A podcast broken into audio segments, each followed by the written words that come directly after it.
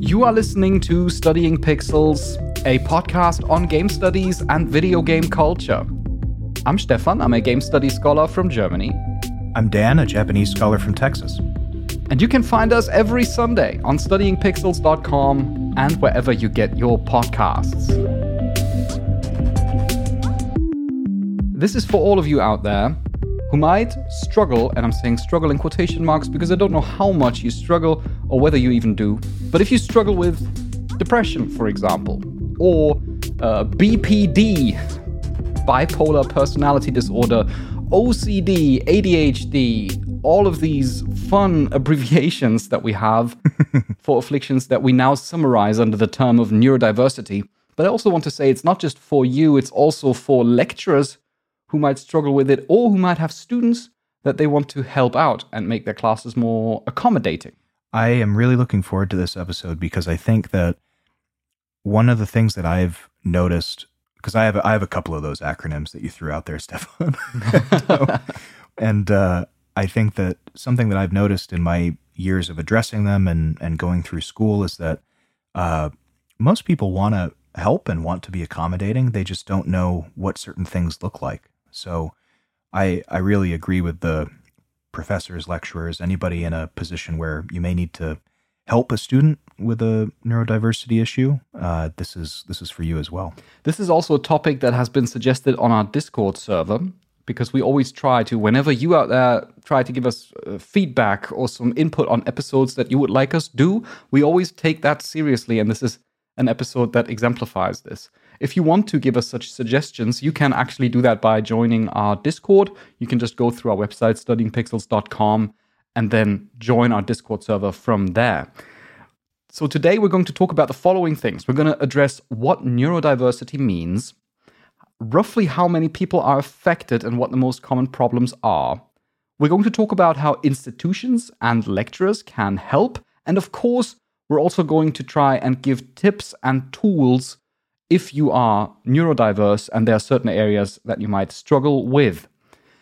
This topic, of course, is one that, as you may realize, is not directly gaming related. It is a topic that could well be a plus episode because on Studying Pixels Plus, we often do episodes that entail studying tips or tips for research and for term paper writing and such things. However, we quite consciously decided that we would make it a public one and not a plus one because of the potential public interest in this particular episode. That's why it's freely available to everyone. But if you wish to support us and if you're curious about similar subjects that might help you study, research, and write, then you can join Studying Pixels Plus by going to studyingpixels.com slash plus. It's a Patreon program and it starts at $3 a month and you'll get all of our episodes ad-free, a nice sticker, and all of our plus episodes that we've produced so far. If you want to find out more, then you can go to studyingpixels.com slash plus.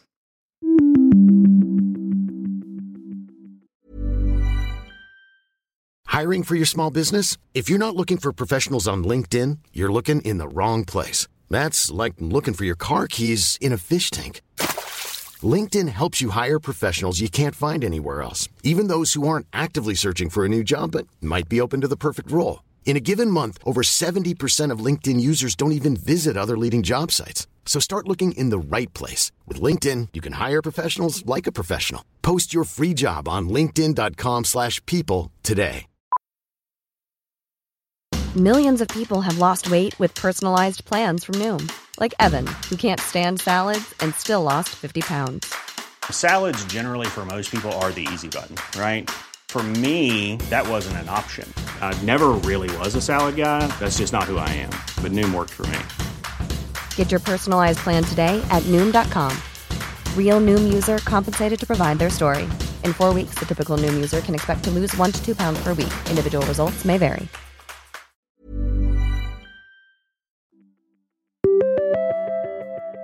If we're going to talk about neurodiversity, then of course we have to first clarify what we mean by the term. And I'm drawing this definition from Clouder et al. They published a study on neurodiverse students, And we read through the study and incorporated some of their results into this episode. We also read through a bunch of other material that you can find linked in the show notes. And Clouder et al., they say, quote, neurodiversity is an umbrella term, including dyspraxia, dyslexia, attention deficit hyperactivity disorder, dyscalculia, autistic spectrum, and Tourette syndrome, end quote. I think it actually basically includes all kinds of things that we would consider uh, mental illness, right? Mm. Mental illness or uh, some kind of. Uh, I, I don't want to use the word impairment in a negative light, but I mean, that's really what it is, is something that gets in your way compared to somebody who may not be uh, neurotypical.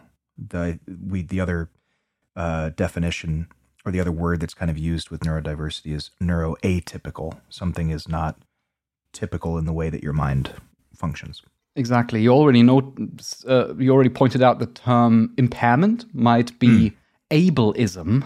Uh, it's uh, basically the idea of this concept of neurodiversity is to try and avoid um, pathologizing, um, to avoid stigmatizing, and to avoid being ableist. So let's say the conventional idea of disability would be that uh, you have there are people who have a functioning brain where everything functions as intended where they can do the things that they want to do and so on whether it's whether we believe in god and we say it works like god created it or whether we say the brain has objective functions and if they are disrupted in some way or they don't function properly then they're dysfunctional and that is kind of that's an impairment mm. now the idea of neurodiversity is more that we don't think of it in in such a clear distinction, but rather we assume that every person's brain works a little bit different, and there's like a corridor of where you are neurotypical, and then there's kind of a broad range of people that are neuroatypical, um, or if you consider it just from a broadly defined perspective of diversity, every brain is kind of different in some ways, and some people feel a more uh, direct impact of that, or they feel um, disabled by the hmm. circumstances, mm. by the environment. But the focus of this term is more like we should not so much have to treat the person and try to basically fix their brain, but we should try and fix the structure of our society in such a way that it is accommodating to all sorts of neurodiverse people. I think a really good way to look at it, and this is I, I whenever I talk to somebody who's not as familiar with neurodiversity or issues that people face, is if you put it in terms of some other kind of ailment or some other kind of impairment, right? So, Stefan, you and I both wear glasses. So, the idea that we are somehow less than because we can't see properly without them, that's not correct, right? We have a tool that we use, glasses, to get past this impairment. So it's not there's no negative connotation when you see somebody with glasses. You don't think, "Oh, what are they doing wearing yeah. these glasses?" That's a really good distinction to make because it is an impairment since our eyes do not function to the degree they're not at 100% uh, power basically. They don't operate ideally. So we have an impairment, but that impairment is not disabling since we do have yes. a tool at hand that basically compensates for it. And this entire subject of ableism is much broader than we can or have to even address uh, at this point here. But there are different ways of looking at it. You can consider it as a, uh, just a, an expression of saying we are aware when we use the term neurodiversity that we have to make some adjustments in our society because it is exclusive for some people or excluding towards some people that have uh, that whose brains function differently. Um, but you can also see it as Clouder et al. phrase it. They say a little bit further in the text, quote, we recognize that people do have impairments, but suggest that as a social construction, academia has the means to instigate changes that mitigate many of the hindrances caused by impairment, which create disability, end quote. So we have the same logic here again. There is an objective impairment there, or that mm. we can consider it an objective impairment, but the question is just how disabling is that impairment? And that largely depends on how the society in which it takes place is structured. And I think not something to be written off, right? Or categorized in a way that just puts you in this particular bracket and then precludes you from certain areas of academia, right? There's ways that professors, lecturers, uh, administrators can facilitate some of these issues and make it so that everybody has an equitable playing ground. Indeed, that would be the ideal scenario. But mm. before we get there, we have to first describe the problem a little bit more precisely because I looked into how many people are roughly affected by this. So basically, I did some research on the question of how many students on average are neurodiverse or neuroatypical. I also looked into how many students have a mental illness on average and so on. I must say, it's super hard to find a good answer to this because there are some studies on a disability in general. I found that, according to the National Center of Education Statistics, around 19% of undergraduate students between 2015 and 16 had a disability. Now, not only is that a couple of years ago, but also this includes all disabilities. So this also includes if someone is has a visual impairment or is blind, or if someone has a hmm. hearing impairment, and that's why it's not really reliable. When it comes specifically to neurodiverse students, I only found articles that estimated the number, and usually between 15 and 20%. So somewhere in that ballpark. And 15 to 20% actually is fairly high. I think it pretty much correlates with the estimation of how many people in the society at large might be affected by a mental illness. And it also means that if you are a lecturer and you think of the classes that you teach, if you have a class of around 30 students, which is normal, at least for, for the classes that I have, you can assume that there would be, a, on average, six neurodiverse students in that class. That uh, I, I want to avoid uh, saying, you know, oh, that feels right to me, but that does feel right to me. Yeah, because it could well think, be. Yeah, I think that uh, as we mentioned up top, it's a very broad categorization, right? So it's very likely that I would also say this: it's probably more likely, in I would think, that universities have a higher on average number because most people who are intelligent and empathetic and who would go to university, I think are more prone to having a lot of these issues. And so it's very likely that it's actually a higher average than the normal population, would be my guess. I heard that as well. I found I found it in a couple of articles actually. The argument that said um, a lot of people who have um, who are on the on the autism spectrum or who have sure. ADHD on average have a higher um, IQ, and that might increase the chance that they are at university. Um, I didn't include it directly here in my exploration of the numbers because I don't know how reliable that is. I also know that it is also part of a stigma um, or part of a stereotype, I would say, and that's why we might might not be able to rely on it. But if we think of these 15 to 20%, we have to consider while it might seem a bit high at first, this would mean any uh, neurodiverse student. So this could also be someone who maybe has a, a, a, depression or a mild case of a depression, but a diagnosed one, uh, but who's not really impaired in their studies, and you wouldn't know. Often with these things, of course, you can't see um, that they are occurring and there are there's a broad spectrum of neurodiversity that does not directly impair the student. And also, uh, there's uh, something to be said for something that you just mentioned, which is uh, not everybody is going to uh, wear a badge and raise their hand and say, "Yes, me, I have this problem." Right? Yes, there's there's certainly a, a stigma around it that may change the number. So when you say that it was difficult to kind of pin it down, I'm not surprised at all.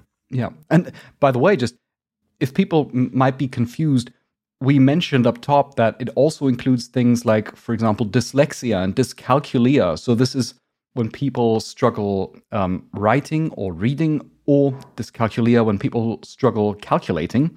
Um, and I actually, I've also had people in my friendship circle who were affected by such things, who were at university, but struggled with uh, being dyslexic, basically. And this is not as rare as we would, um, as you might intuitively assume. Now, what are the key problems that may occur? Um, two things we have to say before we go into the problems. The first one is in this episode, we only focus on the problems that directly relate to studying and researching. So basically, academic life.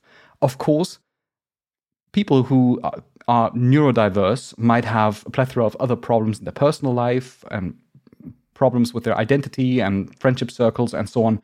We're not going to go into any of these. We're just focusing on the academic side, on university life, basically. And of course, we also have to say that's number two, that issues that people might have vary significantly in accordance to what kind of um, mental illness or impairment you might have, and also on your life situation, your upbringing, your social circles, what kind of support you have, how long you have it already, how well you are dealing with it. All of these factors play a role. So these problems that we describe are rather generalized, but according to the research that I've found, those are the most common ones. And they would be struggling to focus. This is, of course, something that we would most directly associate with things like uh, ADHD, for example. Struggling to focus, being easily distracted, for example, during lectures. And this is not, for all of you out there who might struggle to imagine such things, this is not the usual kind of sense of I'm in a lecture and then I'm just looking out the window and I'm, my mind is drifting a little bit. But this is really a profound struggle to focus in lectures to the degree that you really can't take much in. Yeah, I think that there's the the best way to describe the difference is the person that you just described, Stefan, looking out the window and kind of daydreaming. If you snap their attention back, they're fine, right? They they can pay attention. They might be bored, but they can pay attention. Whereas the person's struggling, truly struggling to keep attention, they will be trying very, very hard to focus and they just will not be able to put pen to paper or retain information that they're hearing. It's like if you've ever uh, been tired and you've been reading and you realize that you read the same sentence four times. Imagine that, but with everything you're hearing. and it just flies by because you, you Yeah. can't just simply read the same sentence again because it just passes past you. Mm. Um, and of course, as you said, especially when it comes to putting pen to paper, it can um, mean that people struggle to discern what is important and what is not, that they struggle to take notes, for example, in a lecture, because they can't really assess what is important and what is not unless it is specifically stated. And of course, we've got things such as feeling anxious or overwhelmed or frustrated, which can in turn lead to avoidance behavior. Like if you imagine you go to lectures and you just notice that you can't really take in the information, and then you might feel ashamed because everyone else seems to be so focused and dedicated around you.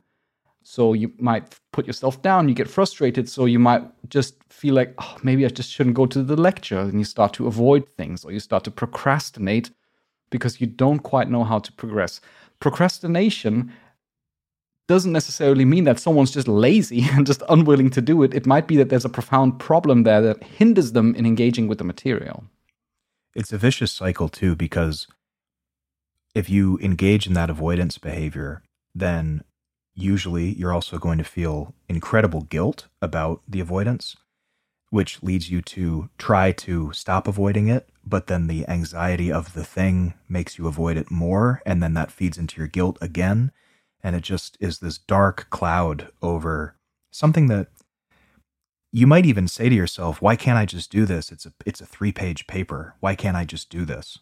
And it's uh, really, as someone who's been there, it's a debilitating problem because you just can't rationalize. Why don't I just do it and get it out of my get it out of my day? Right? I'll just take five hours and and finish it up.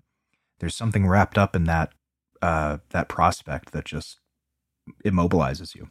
Yeah. When you try and do it and you sit down and you have this kind of sinking feeling in your chest. Yes. And you're Yeah. starting to feel like uh, anxious. Uh, that's not productive for, you know, sitting down and studying or, or writing a term paper. My mom calls it the dark blob of badness. The dark, oh, that's beautiful. The dark blob of blah, blah, blah, blah. I can't even pronounce it. that's that's the real trick of it is that it's it's so insidious you can't even say it. I have to I have to try again for if only for the sake of learning English. the dark blob of badness. You got it. Yeah. Well, the question, of course, is how can institutions help? This is the most broadly conceptualized question, but it is an important one because indeed, most universities do offer social services or disability support, and they can be really helpful. Uh, for example, um, you might be able to get an extension of your deadline by default. Uh, it might be that you get more time in an exam because if we talk about such things, you know, struggling to focus or discern what's important and what's not, then you might just need some extra time to revise the questions, to just mull over the knowledge that you have at the ready, to be more consciously aware of what you're supposed to put down and what not. Also, we mentioned the problem of sitting in a lecture and struggling to focus. Um, normally, in most lectures, you are not allowed to record um, for good reason. But if you do have an acknowledged uh, disability that might allow you to actually just say, uh, No, I've got like a special permission. I can record the lecture and I can re listen to it later. You're not allowed to share it, maybe, but just so that if you struggle to focus in a lecture, you can put a recording device on your desk and then you can re listen to it maybe on the bus on the way home just to internalize your knowledge. Or when you're at home, where you can then take notes and rewind and stuff like that. That can be super helpful, actually. It's a super useful thing if allowed at all to record lectures and to re listen to them. My my fiance, who's in her uh, doctorate program now, she when she was TAing for different classes, she started during the pandemic when everything was virtual, and I know that she was really thankful for the professors who allowed the virtual classes to be screen recorded or recorded by the people who were watching it virtually. And you know, I can't I can't speak to how well that helped, but thinking about my own experience, uh, in the in the minor times when that was allowed, especially in a class where I wasn't uh, having a very intellectually good time, like my science or math classes, such a huge help to go back and say, okay, what what did this mean? What what did she say? How can I how can I make this something that makes sense to me? I'll just watch it a f- four or five times and figure it out. Yeah, I actually also like doing that. Uh, when lecturers are available, then I like to listen to them on the side just to take in like the broad uh, information. And if I, of course, have to write an exam or it's something that's crucially relevant to a subject I'm currently researching, then I would re listen to them later because I know already where kind of the highlights are. And then Yeah. I would take notes on them. There's something I think to be said about uh, being able to filter that and then put it into your own notes. Uh, because speaking as someone who listens to podcasts and YouTube videos while he plays video games, a lot of the ideas that I've kind of uh, grokked to over the years have just been filtered down from hearing TED Talks and different lectures and things while I'm, you know, grinding away in a Kingdom Hearts game. and it, these basically these uh, let's say uh, these permissions that you might get from turning to social services at university can even go further than that. For example in an exam that i invigilated i had a student who was allowed to bring her dog to the exam which is normally strictly prohibited but it was a therapy animal and she would struggle, I think, with anxiety, something along those lines. But she had a dog that was specifically trained to kind of soothe her, and uh, it was just really nice to see that she was allowed to bring her dog to the exam because the dog would just like you know just chill around, and only Yeah, because of the presence out. of them. Honestly, I th- everyone should do that. You know.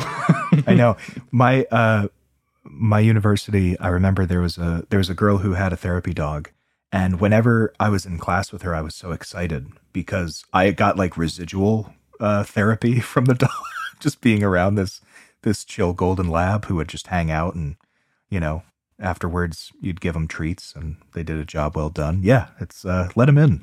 it can be so grounding. It's actually the same reason for why, for example, uh, there was a huge construction going on in the house that I live in um, for a while in a neighboring flat. And I actually liked working during the construction noise because it grounds me to know that on the other side of the wall, there's someone just like hammering away. There's someone. it's just, to them, all of these like you know intricate things that I might try to think over and that might dare, uh, might, might be confusing at times.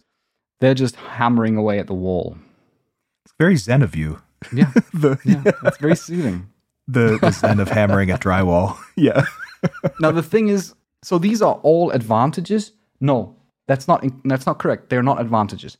These are things that you can receive or special permissions that you can receive by turning to the existing social services or disability support uh, people at your university. However, Clouder et al. in their study also find that often enough, students do not make use of these support services. They say, quote, a wide range of support systems and assistive technology is available, but the onus is on students to trigger this by disclosing their difficulties. End quote. And I have been wondering then, well, if these support services are available, why would students not make use of them? And I found a couple of possible reasons for why that might be the case. The first one is that there are just universities where the support services really are unavailable or where they lack funding. Uh, this is, of course, a problem, um, and not every university may be able to provide this. I think every university that I know provides such services, but I could easily imagine that there's somewhere they just can't, or the, the position is not taken, you know, of the social worker or whoever might take care of these things. I think it really depends on where you are. I know in the States it's uh, it's kind of hit or miss from what I've heard because it's it's all about funding and it's all about like you say uh, for, on a voluntary basis who's available who wants to do it and sometimes uh, universities are better equipped than others yeah that is true uh, there are also just sometimes support services that are there but they're just very difficult to organize because you struggle to get hold of people you shoot emails, but you don't get a reply, or they've got very restrictive office hours where you need to make time. If you struggle with this, if you're in a situation that you say, I could really use, I, could, I, I would really like to be assessed by these services, or I do have a diagnosis and I'd like to speak to them, and you struggle to organize it, then I would highly encourage you to ask friends or fellow students that you trust mm, for them to maybe help you out, to help organize this so that you can get an initial appointment underway. Of course, there is also the reason, and I think that might be an important one, that some students may not want to disclose their condition. Because, of course, a prerequisite is that, first of all, you have to have a diagnosis in some form. Now, I don't want to generalize this too much because there might be support services where a diagnosis is not required, but as far as I'm aware, it's usually the first step that it need, there needs to be some kind of medical certificate that indicates that you do have this or that affliction. Or there's the daunting process of you know something is not quite right, and the diagnosis process at these places can be taxing. Because I think that a lot of times, something to bear in mind is that people with neurodiversity usually have tools and tricks that they have used their entire life to mitigate the problems that they're running into. So, first of all, if you're suffering from, and I'm speaking from experience here, if you're suffering from obsessive compulsive disorder, you probably have a number of rituals or tricks that you use to feel normal, for lack of a better word. And you may not even realize that you're doing them. So to go to first of all, it takes it takes the wherewithal to say, I think something is wrong. And then you go to one of these services and maybe you don't have the diagnosis, but then they start asking questions or you, they go through the diagnosing process and you start feeling attacked or you start feeling abnormal or strange and it feel it that generates a whole other host of problems, right? So there's all number of reasons why the diagnosis issue would put people off. Yeah, especially if you know that you have to disclose it as well. That's a big thing. Yeah. Don't want to be on a list somewhere, right? yes, you don't want to be on a list somewhere, or you might not want to want your lecturers to know. Because um, I actually I um, called upon our community to um, basically engage in a private chat with me and tell me about their experiences with being neurodiverse at university. And I have got reports of people that said they they did not disclose their um, their affliction, or they did not disclose the fact that they're neurodiverse because they felt like they would would maybe be treated differently, or that maybe uh, lecturers might then become aware of it, and uh, it might potentially even impact their future. If you think about maybe applying for a position as a student assistant, but then you have to disclose that you have, I don't know, depression or OCD or ADHD or something along those lines, um, and it might actually, that might be tough. However, on the other hand, I must say that this proper recognition of the neurodiversity at a university support service can still be extremely valuable because then you don't have to go to individual lecturers and explain to them what's going on, right? Because yeah. that really sucks. If you have to go to eight different lecturers, uh, or every single term you have to explain to people again why you have why you want an extension for the deadline yeah that really sucks it is and it's exhausting and i think that you know there's a there's an old adage if it's mentionable it's manageable right and if you have if you have a name for something and you have a process by which you are able to treat it it's not as daunting and so i think as you just said stefan if you are afraid of going to one of these uh, these groups to get this help, think about how you're feeling now and think about how nice it would be if you didn't have to think about all that every time you go into a new situ- situation. Mm. because as you just said, you could either have the conversation that I know I've had where I've asked for an extension at the end of a term because something has just caused me so much grief, or you can say, you can go into it with the uh, you can go into that class with that professor or that lecturer understanding that that is an issue for you.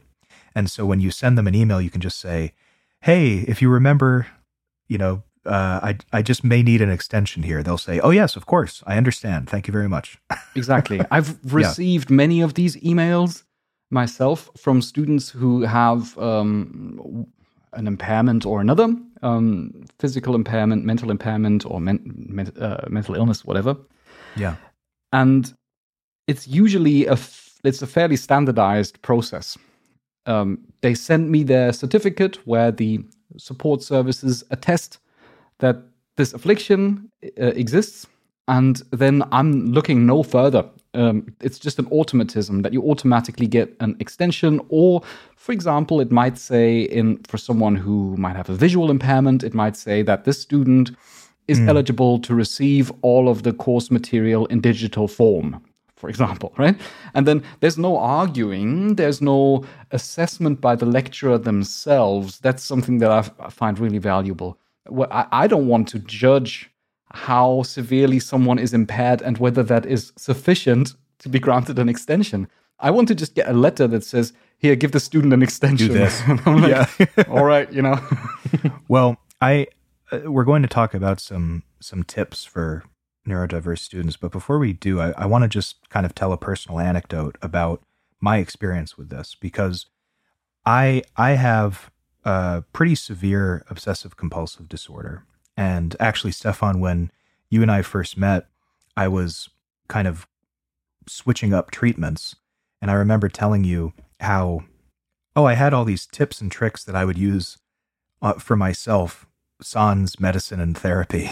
and it was like I was functional, but I was exhausted all the time because it was it was just like, you know, okay, I have to go through this process of worrying about something, then I have to think about all of the reasons why I shouldn't worry about it. And then if you've ever heard the story of people with obsessive compulsive disorder touching the stove 5 times, otherwise the house will burn, it's not always that. Sometimes it is just you are obsessing over a particular thing with no outcome in mind or uh, process through which to get over it in place. So when I was in college, I had a really awful bout of this where I was uh, that kind of vicious circle, the dark blob of badness that we were talking about was just had me over a barrel. And it was about a paper. It was like a three page paper, and I just could not bring myself to write it. And I had never felt this way before. And it was just this compounding problem where I couldn't rationalize my way out of it. I couldn't use logic to talk myself out of it. Uh, friends couldn't talk me out of it, right? Because whatever they would say, you know, I, I wasn't able to be as blunt as they were about it with the just do it mentality. So it was this long and storied thing where finally I just said, all right, I'm going to reach out to my professor and have this conversation. He was very understanding. He gave me an extension. Um, but what I, what really helped me kind of get past this and the stigma that I had created for myself is my mom, again, the uh, origin of the dark blob of badness. She said, if your friend had a broken arm, would you be this harsh to them about the difficulties they're facing with their broken arm? And I said, Of course not. And she said, So why are you being so hard on yourself about this? Why don't you go get help? Why don't you go get a cast like they would need? And that really made it make sense to me. So if you're worried or anxious about going to one of these groups or going to a therapist or whoever, I strongly encourage you to think about it as a physical ailment. You would not be ashamed of a broken leg. You would not tell your friend that they're overreacting with a broken arm. So go and do this and make your life easier.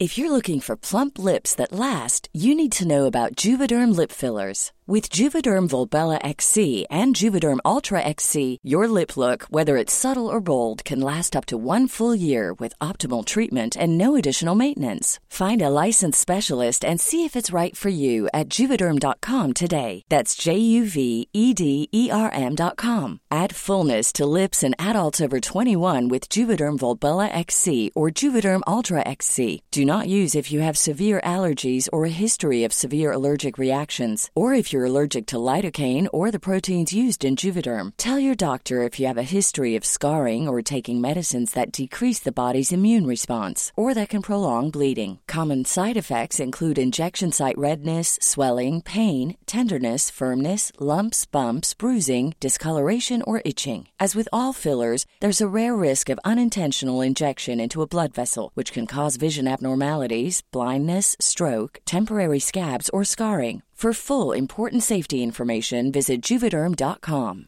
Planning for your next trip? Elevate your travel style with Quince. Quince has all the jet setting essentials you'll want for your next getaway, like European linen, premium luggage options, buttery soft Italian leather bags, and so much more. And is all priced at 50 to 80% less than similar brands. Plus, Quince only works with factories that use safe and ethical manufacturing practices. Pack your bags with high-quality essentials you'll be wearing for vacations to come with Quince. Go to quince.com slash pack for free shipping and 365-day returns.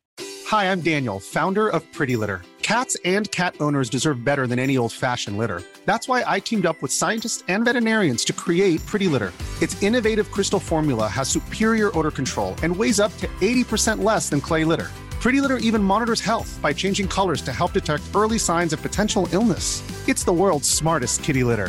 Go to prettylitter.com and use code ACAST for 20% off your first order and a free cat toy. Terms and conditions apply. See site for details. Burrow is a furniture company known for timeless design and thoughtful construction and free shipping, and that extends to their outdoor collection. Their outdoor furniture is built to withstand the elements, featuring rust-proof stainless steel hardware, weather-ready teak, and quick-dry foam cushions. For Memorial Day, get 15% off your Burrow purchase at burrow.com slash ACAST and up to 25% off outdoor. That's up to 25% off outdoor furniture at burrow.com slash ACAST.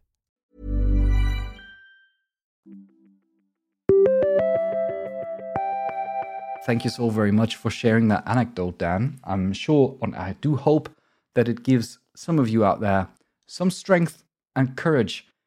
And while you are doing that, and while you're reflecting upon it and may take bigger steps, we have compiled a couple of very pragmatic tips and tools for you that you may be able to use depending on what kind of problems you have. So we're just kind of shooting those tips into the dark, hoping that one of you might find them and hopefully find them helpful. So the first tip, of course, ties into what we already spoke about.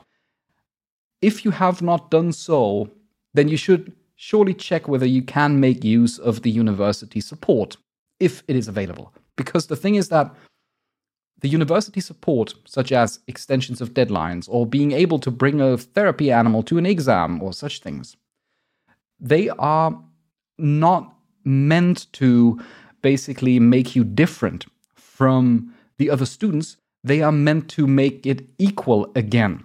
Because at the moment, while you're struggling, you are at a disadvantage. So they are not privileges or advantages, they are compensations for disadvantages that are already there in order to level the playing field again, to make it fair. Because you might just need another half an hour for an exam, for two hour exam. Everyone else needs two hours, but you might to have to take extra time to check the spelling properly or to basically uh, mull over the knowledge that you have and select what to put down. And that's why I would say make use of the services if they are there.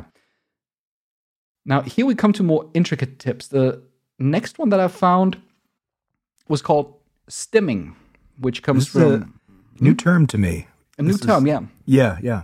I think this is just about really like stimulation, basically, like Yeah. stimulating your brain or your mind in different ways in order to increase your focus. For example, uh, I've read that you can try to perform some repetitive actions if you struggle to focus in a lecture.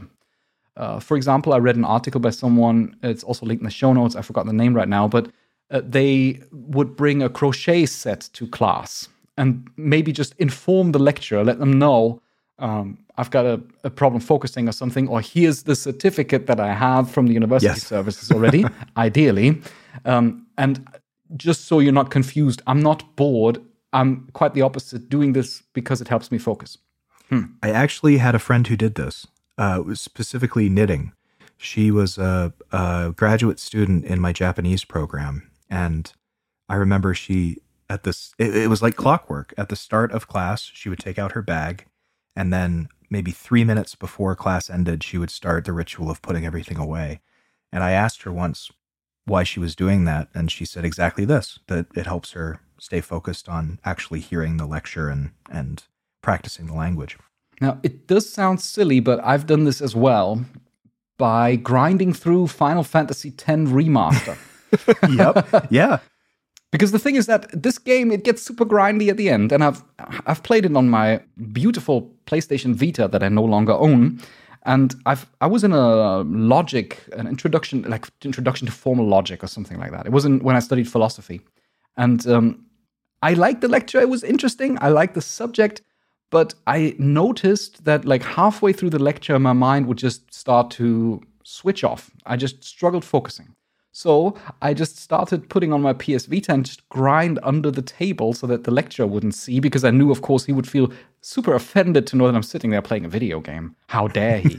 well, I'm actually doing it because it helps me to focus on what he's saying, not because I want to be distracted. Um, so it kind of has an inverse effect sometimes. Doing these repetitive actions can help you focus. It's funny because I've uh, we've talked before on the show about how I'll usually have a main game that I'm playing and then a grind game, and the grind game is what I use to uh, kind of focus on decompressing after work. So I'll listen to something and uh, just put on a JRPG and grind away until I go to bed. I guess it can be nice, especially since you spoke about um, OCD. And um, maybe it is exactly that kind of distribution of focus where it's just with half a brain you're grinding, with half a brain you're listening to a podcast. None of these things are so involving that you would have to dedicate 100% of your focus to it. Maybe that's what makes it feel so relaxing. I have a theory too. I think it's that if you if you have trouble uh, focusing or if you have obsessive tendencies or things like this, if the goal isn't clear to you, it's really difficult for you to work because you can't really figure out, all right, what is it that, what are the steps that I'm taking to get to the end? But if you're grinding, your goal is to get to level 99. Or if you're crocheting, your goal is to finish your pattern that you're working on. So I think that it unlocks a kind of pathway in your brain where you say, I will have done something by the end of this, even if I feel like I didn't uh, accomplish anything listening to the lecture. Yeah. Plus, if you're crocheting or you're knitting or something, then you might have a nice warm winter sock at the end of the yeah. term. now, the next tip is also one that I discussed in a, a chat interaction um, with a person that told me they are neurodiverse, and they shared this with me. Um, practicing social interactions can be really helpful. Depending on what kind of uh, way in which way you are neurodiverse you might struggle to read emotions for example or to hold up conversations. Um, you can practice this by basically rehearsing things in your head or by interacting with people that you're more comfortable with. Maybe before you go to university Maybe you have a roommate or a close friend, especially when it's like the beginning of the university period of your life where you might feel very nervous and anxious about all these new people and they might not know that you struggle with certain things and so you might feel put on the spot or overwhelmed. It can be helpful to practice and get into the mood for social interactions. This also helps if you if you don't have someone who's readily available to just speak to, you can also use the technique of priming by, for example, watching um, watching a comedy, watching something that you know makes you laugh or that makes you feel open and uh, basically feel like you want to socially engage. It primes your brain and it puts you into the mood of social engagement. It's the same reason for why some people before they go to a party, why they get ready, maybe put makeup on and stuff or get dressed, they would listen to some music that pumps them up a little bit for social interaction. I think uh, it's it's the same thing where if you practice smiling, you actually make yourself happier, right? Yeah. Because it's it's priming your neurons to actually feel the the happy feeling. I think the other thing I would say in this kind of priming conversation, uh, if you find that it's difficult to practice or to have these kind of in the mirror conversations for social interactions, um, I, to bring it back to video games or to TV or movies, uh, pick a character who you really like and think to yourself, what would they say or what would they do in this interaction? It is surprisingly helpful if you're if you're a little confused. Now, take that with a grain of salt. Don't pick a crass or awful character. pick someone that you you know you identify would, with. What would Sephiroth say in this moment? Nothing good, I'm afraid. well, here we come to also further practical techniques in case you struggle with focus. This is an obvious one Pomodoro. Uh, this is a study technique that I assume a lot of you are familiar with already. It's a technique that's supposed to help you focus. And mm. what it means is just that you study, uh, you structure your study sessions in regular intervals. For example, a Pomodoro technique would mean you could study for 20 minutes. You do 20 minutes of high in, highly intense focus. Don't get distracted by anything. Turn off your phone, put it to the side, put it on mute, whatever, or, or flight mode. And then after these 20 minutes, you take a 10 minute break where you deliberately step away from your work. You take a couple of steps through the room, or you go outside, or whatever you do. Just definitely leave the work behind for these 10 minutes. There are also some helpful apps and tools that you can use to support this structure. For example, I use an app called Toggl Time Tracker. I actually use it to track my working hours. I don't use Pomodoro myself that much, but I've tried it and it's it can be really nice for mm. long tasks that you need to split up into smaller units. Um, what you can do with to- I'm going to say it again just so that people can pay attention and write it down in case they want to try it out. So this is the Toggl Time Tracker, T O G L Toggl, and you can install it on any device. It's a very lightweight, simple app. I like about it that it's free. You don't have to pay. There are premium, there's a premium subscription, and you can get more like insights and reports and so on if you get a premium subscription. But honestly, I use it every day. I use it extensively to track all of my working hours. I've got hundreds and hundreds of working hours logged there. And I haven't had a single moment where I thought I need to sign up for a premium subscription. They're really good. It always keeps all of your timers synced. And in addition to tracking your time, you can use it for a Pomodoro timer. Like I can set a timer, I can configure how long it should be, and then it just there's like a little timer that runs down in the corner of my screen, and then it pops up when the time is over and it says like, "Hey, now 5 minute break. Step away." And then it will alert you again when it's like, "Hey, back to work." That is really helpful, especially it prevents burnout too. If you uh, not just tracking your time, but kind of making yourself take a break, it's a really helpful tool. If you struggle getting into things on your own, getting studying done, if you if you have to study for an exam, it's dull and repetitive. You can also try something that we actually don't have on the list, but it just comes to mind spontaneously, which is study with me. So mm. these would be either YouTube videos or it could be a Twitch stream or something. We've also got a channel for that on our Studying Pixels Discord, although we're it's not active at the moment. Um, but we should really look into that and see whether we can make it happen because the concept is just to make you feel like you're not alone so that you are in a chat, maybe even in a video chat with someone. Maybe they play some like lo fi beats in the background and they kind of help you focus just by being virtually present. You can also have a chat conversation in the breaks and so on. It's funny because it is kind of like an accountability measure where yeah. used to do that in university when uh, you know me and maybe three friends we would all go to the library and basically in parentheses we would say hey do you want to sit with us so that uh, if you get up too many times we can judge you quietly?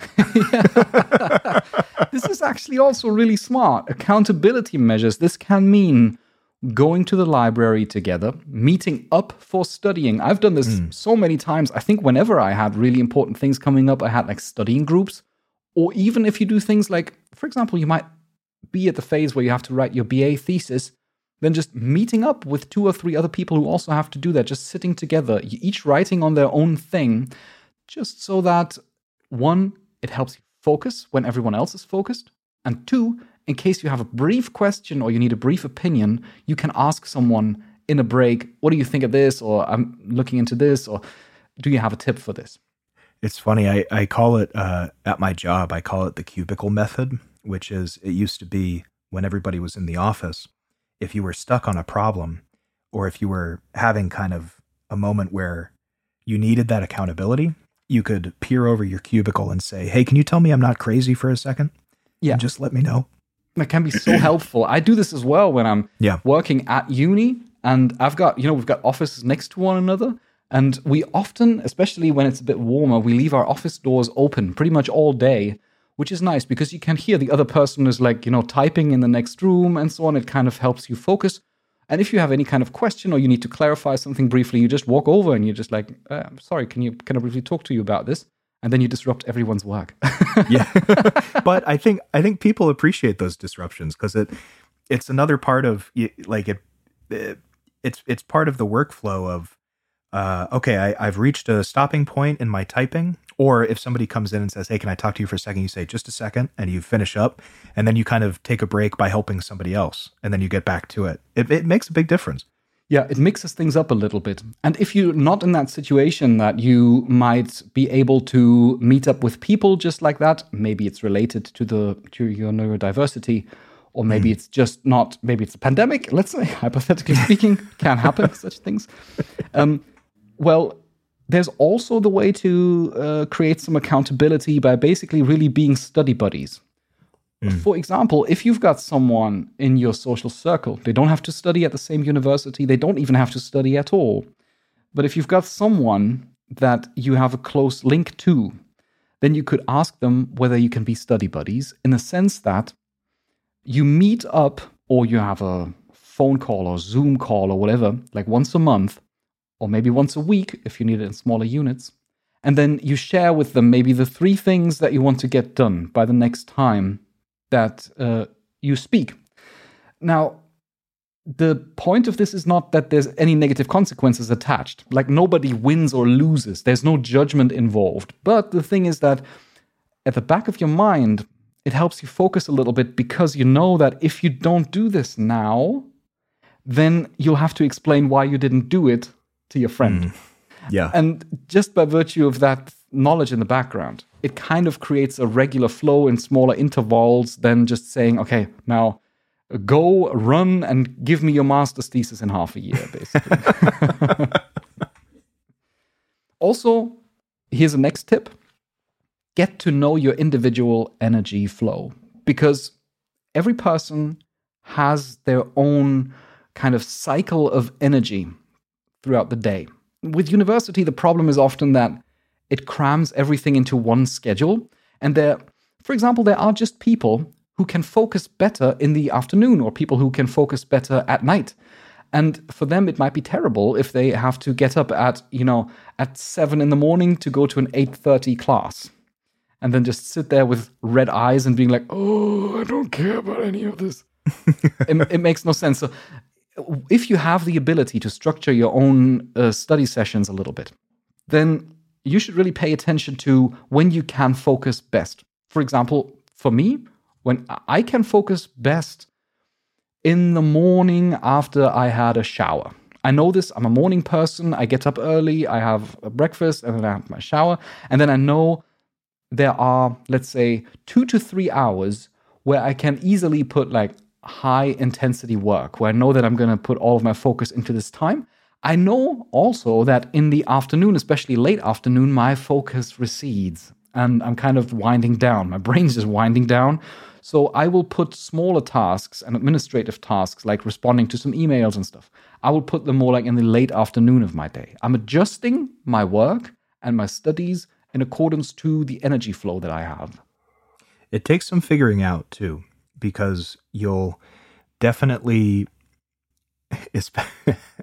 especially if you if you find out you're a morning person uh, sometimes that comes with a little bit of resentment because you go oh man all right i have to be responsible and go to bed early or maybe i need to figure a nap into my day or something because that that's the experience i had which was after maybe a year or two of fighting and I went, "Oh, damn it, I'm a morning person. All right, I'm to let me let me reschedule everything to make sure that I'm getting uh, as much pro- productivity time as I can in the wee hours of the morning." Yeah, I have the exact same feeling and yeah.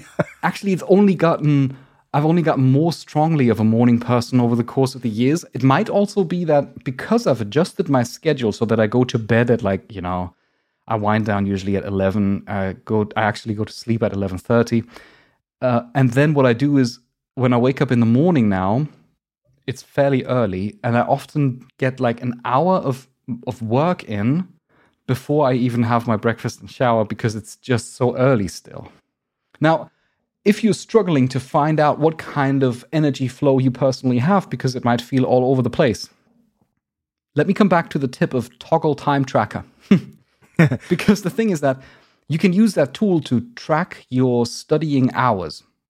Whenever you study, you just put on that tracker and let it run in the background. Don't forget to turn it off once you're done. And then after a month or so, or maybe after three months, you'll be able to look back at the statistics and to see at which times you've been able to study most. And then you can adjust your schedule accordingly. You can maybe see, oh, apparently I have no problem studying four hours between three and what, I don't know, you know, in the afternoon, in the late afternoon. Then that's perfectly fine. You can do that and then you can adjust your schedule. Just be aware that there are times where your focus is going to drift. Mm. Actually, whether you're neurodiverse or not. It's always going to happen. It's I'm always, afraid. going to happen inevitably. Focus is a limited resource. And once it shifts, don't try and force it. Don't try and force yourself through some kind of high focus intensity task. Rather, switch to something small. For example, I like to do the laundry or I like to hoover and, and do such things. When I know I can't focus at the moment anyway, I just get the things done that I'll need to do at other times anyway. You know, what's funny. I, that makes me think of uh, I can tell when Maddie, my fiance, has a lot of work to do because suddenly the house will be very clean. Yeah. Yeah. Let me do the dishes real quick. Hmm. Yeah, and it's uh, it, I I said once to her like, uh, um, all right, I, I can tell that you have something due because uh, you know everything is spotless, and I and she got done with it, and I said, all right, there's nothing else to clean here, so you got no excuse. Like go go back to go back to writing whatever you were writing. But isn't there still a spot on the ground? nope, it is. I could eat off any surface in this house. Go write your paper. Of course, it is also really important that you develop steady and healthy habits, and a tool that can help you with this is Habio. H I B I O. Habio. It's an app. We're now coming into the domain of more like uh, sophisticated, but also uh, pay apps, like apps that are more pricey or that have subscriptions attached to them. Habio is something that a person that is neurodiverse recommended to me and said that this is something that I should really mention on the show. So I looked into it, I researched the app a little bit. It's specifically caters to people that struggle to develop habits or people that get overwhelmed easily because they've got so much to do and they can't they don't can't figure out where to start. Habio it helps you assess your goals and it designs a structure for you uh, that works with your schedule.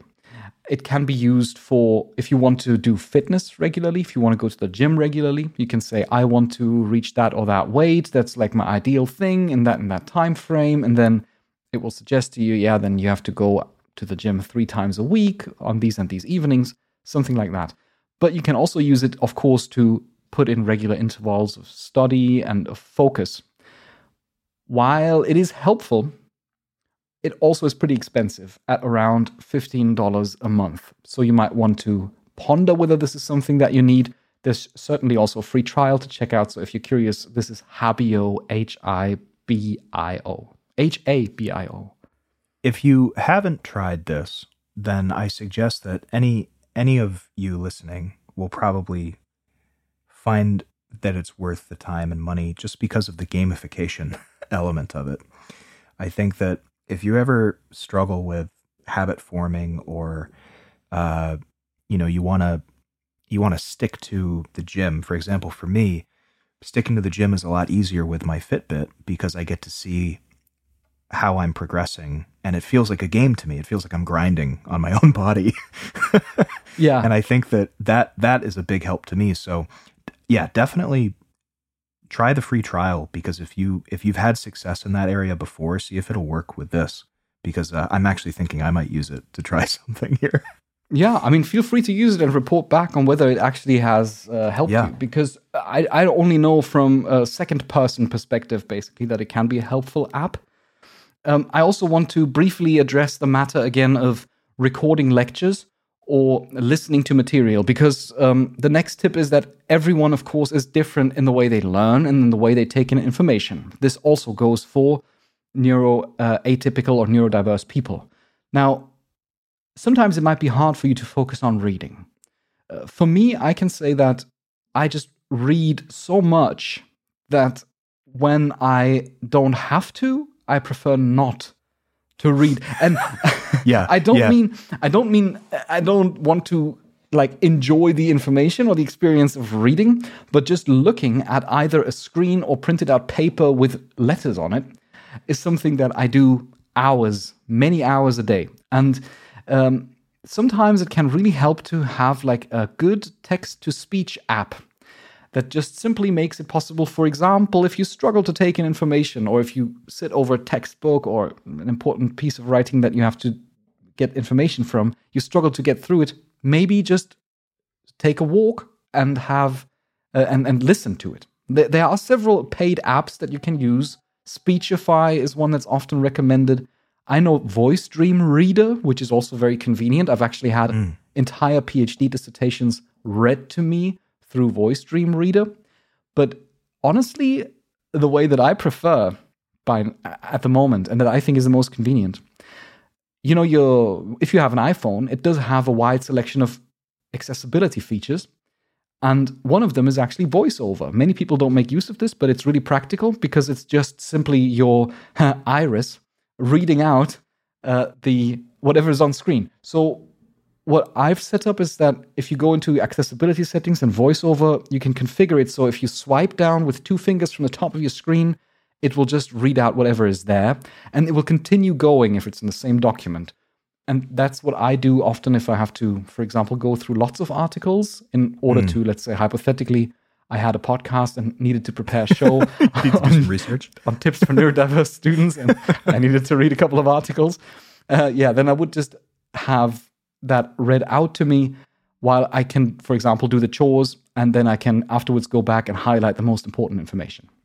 It's so helpful. It's why I love audiobooks so much. And obviously, not every uh, not every academic article that you might need to read is going to have somebody on uh, on Audible reading it to you. But I will say that I think that um, I I know a lot of people, myself included, who grew up loving reading and then got to university and did exactly what you described, which is read so much that the thought of reading in your leisure time is like it's it's something that's so foreign to you at that point. So a good way to get back into it or to help out with articles is having it read to you and doing something else because it it saved me a lot of uh of I, I'll say personal grief with not wanting to read as much. yeah, I actually also primarily read things like prose and stuff uh, or Yeah. classics. I read slash listen to them because it's a lot more convenient. Then I can just lay down, I can fall asleep, I can drift off while doing so without having to sit there and be like. Now, after reading all day, I'm like, ah, my free time. Finally, I'm going to pick read. up, the, pick up a different book. Well, here's a last tip for you out there um, for neurodiverse students. If you feel generally uh, generally distracted or low, then one app that I found that's supposed to be pretty helpful as well is Day One. It's a journaling app. Uh, this uh, app is basically there to overcome an important obstacle. You know, when you are often you're recommended do a journal. You know, a journal is good for you. It helps you reflect on the day and center yourself. That's nice and all, but if you open up some kind of app or if you start writing on a piece of paper and it's just empty and you have to think of what to write down, it can be really difficult. a problem in and of itself almost Yes. at that point. Yeah. and then suddenly you think like, "Oh God, what am I? What was important about my day? Should there have been anything important? My day was kind You of know- boring." You know what? And I'll, I'll talk about how I've I've changed journaling here in a second. But I used to get anxiety about like, oh, how is this? How are you supposed to write a journal? Should I be writing it as if I'm speaking to somebody, or should I, you know, should I be writing it as if someone is going to read this? How am I supposed to write this? and then you Google like how to write a How to write journal, and then it becomes its own project. yeah and then and then you google and then the only answers you find is like it's up to it's individual it's up to you and you're like come no, on no.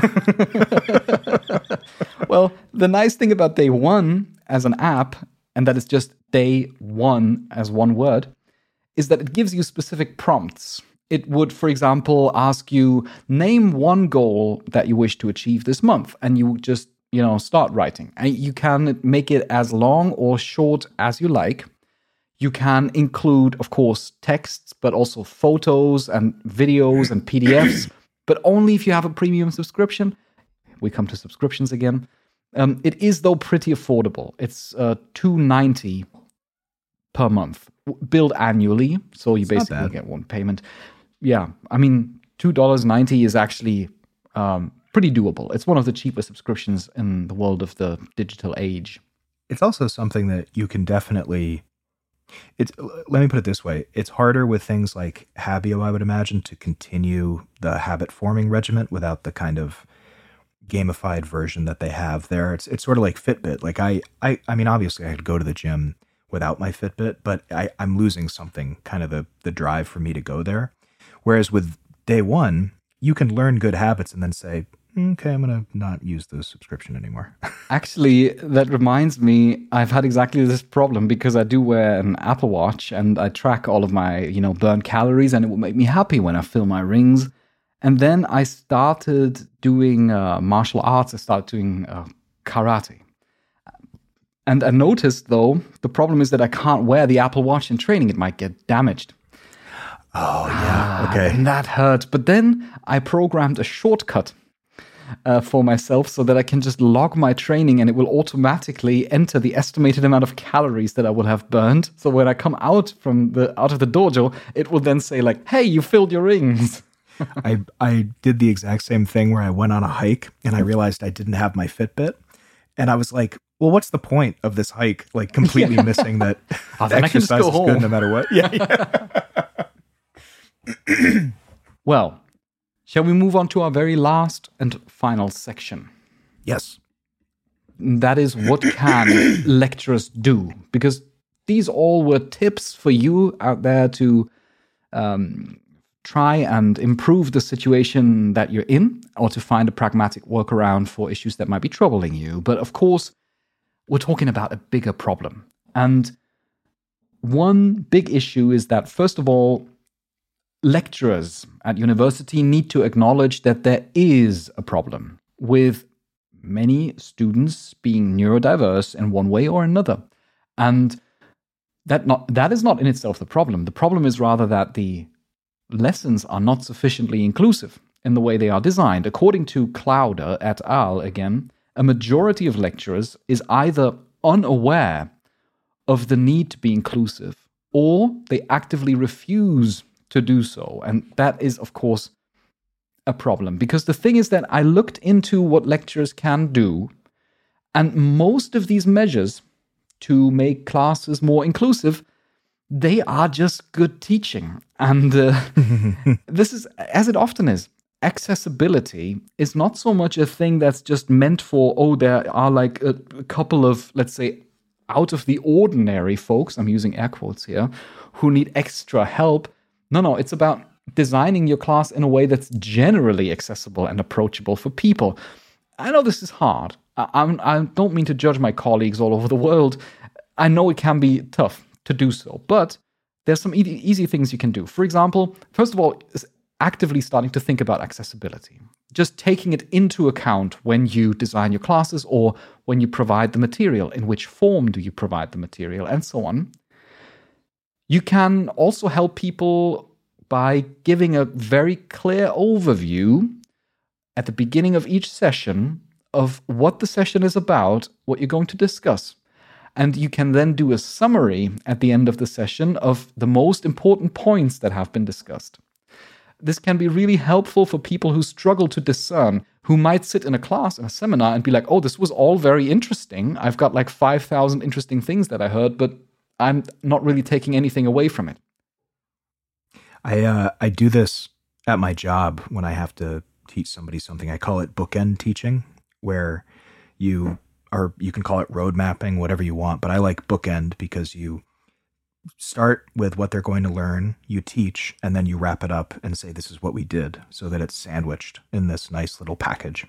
I have to also say I have to self-reflect, of course, as a lecturer, and I can get. I have, I, there's still room for me to improve in this domain as well because I uh, I do have to pay attention to make sure that at the end of every uh, class or at the end of any, any like kind of unit that we talk about, that I give concise summaries of the important things, important takeaways. I mean, I think it's it's probably, and I don't want to speak for you, but I would imagine, Stefan, it's good for you too, uh, as a Yeah. lecturer, where you say, "All right, now we're done. I, I, here's here's the summary. Now on to the next thing." Exactly, because it, it avoids this kind of problem that the class just goes on until people start packing up stuff, basically. the classic. All right, class is over because everybody's taking their book bags out. yeah, and then just as a lecturer, you're also like already packing your stuff because you know in 10 minutes you have to be in the next class, you know? yeah. Well, also really important is to visualize properly. Uh, this can be a struggle, um, especially for people who are maybe not that technically apt. but the thing is that presentation slides, and I'm talking about lecturers using presentation slides, are like like 80% of like uh, presentation slides I've seen are absolutely horrible. because the thing is that they often are overcrowded with information. This is a problem if you've got students, or if you have to assume that there are uh, some students who struggle discerning what's uh, like the key parts of the lecture. It's better to use the presentation as to what it is for, which is to illustrate the points, to give another kind of stimulus to the points that you're making, and to just only put the very key points on your slides. Don't put like a super long pull quote on there that basically covers the entire slide. There's a uh, I don't know if this is a official statistic, but we throw it around at my work all the time, which is um, we we only retain about twenty percent of what we learn in Yeah. any given uh, you know instance of a lecture or training or whatever it is that you're going through. So if you want to bump those numbers up, make it bullet points so, so that people have clear takeaways from the lesson. Exactly. And so that people might be able to look at the slides afterwards. also, really helpful if you do use slides in a lecture, make them available to your students. I know that there are lecturers who categorically do not do this because they say students have to take their own notes, but it can That really be helpful. crazy. Yeah, it can be really helpful for preparing for an exam or maybe for students who struggle to take their own notes to get the lecture slides so that they can afterwards revise and then maybe take their own. I've seen many students take their own notes on these slides that they Yeah. have where they just so that they can kind of attribute their own takeaways from what's being said to the things that are on the PowerPoint slide. that's how I that's how I found out that I learned the best was taking the information that I was given and then kind of transposing it into my own words and saying, okay, I've looked at the PowerPoint and then these are my notes from the PowerPoint. Yeah. I also got one thought from a confidential chat as well. And when I say confidential, I mean the identity is confidential, not the content of the chat itself. Um, I've, of course, asked whether it's okay. And the conversation was deliberately because they knew um, that we're going to have a conversation about this on the show. Uh, I've one important thought for people who are maybe in an administrative position or in an organizational position at an institution it can be really helpful to limit the amount of exams that take place within a certain time frame because i've heard that one of the things that are really tough is when there are like two exams a day. Um, ideally I, I mean i've suffered from this as well. I remember that when i actually when i had my exam uh, when i became a nurse because I, I don't know whether i've ever spoken about this on the show but i'm a trained nurse as well. And uh, we had like at the, at the end we had like an oral exam with three parts. You needed to basically go into a room and then you needed to pull out an envelope and there would be a question and you've got one minute to think and then you have to answer. And that you'll have to do in three different subjects over the course of one day. So you'd basically be called in in the morning you'd start at, 8 o'clock you have your first session and then you have your next one at 11 and your next one at 3.30 or something so you're Sounds like a basically nightmare. it was a nightmare. You're like you're hanging around the school like all day. Mostly it's downtime. It's just ample opportunity for anxiety. And Yes. then you're just sitting in the corridor munching on a pretzel because you feel ill. And then you're just like, okay, just call me in already. the true the true test is is uh, can you do all of this uh, can you do all of this while you yourself feel terribly terribly ill yeah. and and the thing is when it comes to exams, I know, of course, that there needs to be some kind of pragmatic scheduling, and that's why they can't be spread out equally uh, all the time. But we have to also make sure that we avoid these extreme stress phases of like an exam week, where it's like, okay, now you've got like three days and, um, you know, like one or two exams every day, where it's just, that's going to drain everyone, anyone. and literally everyone uh, Everyone students, and anyone, lecturers yeah.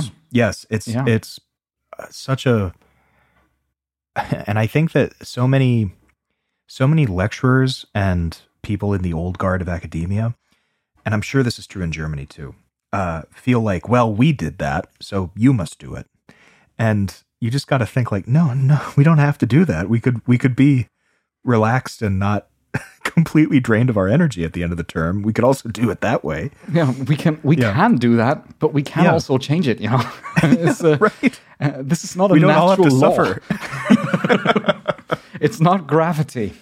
And so the last thought that I wanted to bring in here is a quote by Clouder et al. that I found pretty striking. I noted it down for the end of the episode. They said, quote, a major catalyst appears to be the creation of a trusting and inclusive environment, tolerant of difference, that does not need labels, adjustments, or special measures that will allow all students to flourish.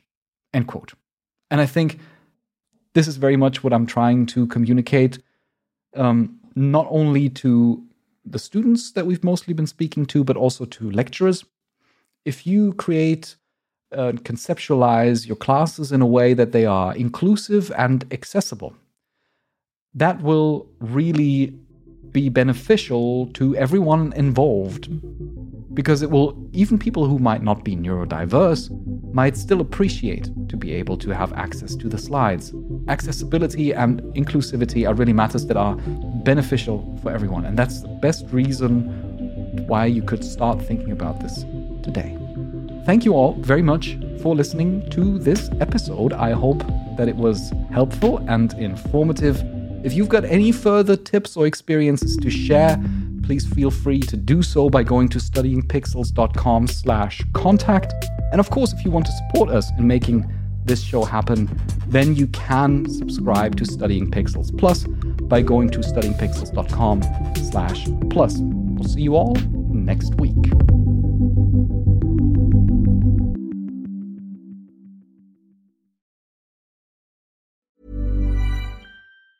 Hi, I'm Daniel, founder of Pretty Litter. Did you know cats tend to hide symptoms of sickness and pain? I learned this the hard way after losing my cat, Gingy. So I created Pretty Litter, a health monitoring litter that helps detect early signs of illness by changing colors, saving you money and potentially your cat's life. Pretty Litter is veterinarian developed, and it's the easiest way to keep tabs on your fur baby's health right at home. Go to prettylitter.com and use code ACAST for 20% off your first order and a free cat toy. Terms and conditions apply. See site for details. Hey, it's Paige DeSorbo from Giggly Squad. High quality fashion without the price tag? Say hello to Quince. I'm snagging high end essentials like cozy cashmere sweaters, sleek leather jackets, fine jewelry, and so much more. With Quince being 50 to 80% less than similar brands. And they partner with factories that prioritize safe, ethical, and responsible manufacturing. I love that. Luxury quality within reach. Go to quince.com slash style to get free shipping and 365 day returns on your next order. Quince.com slash style.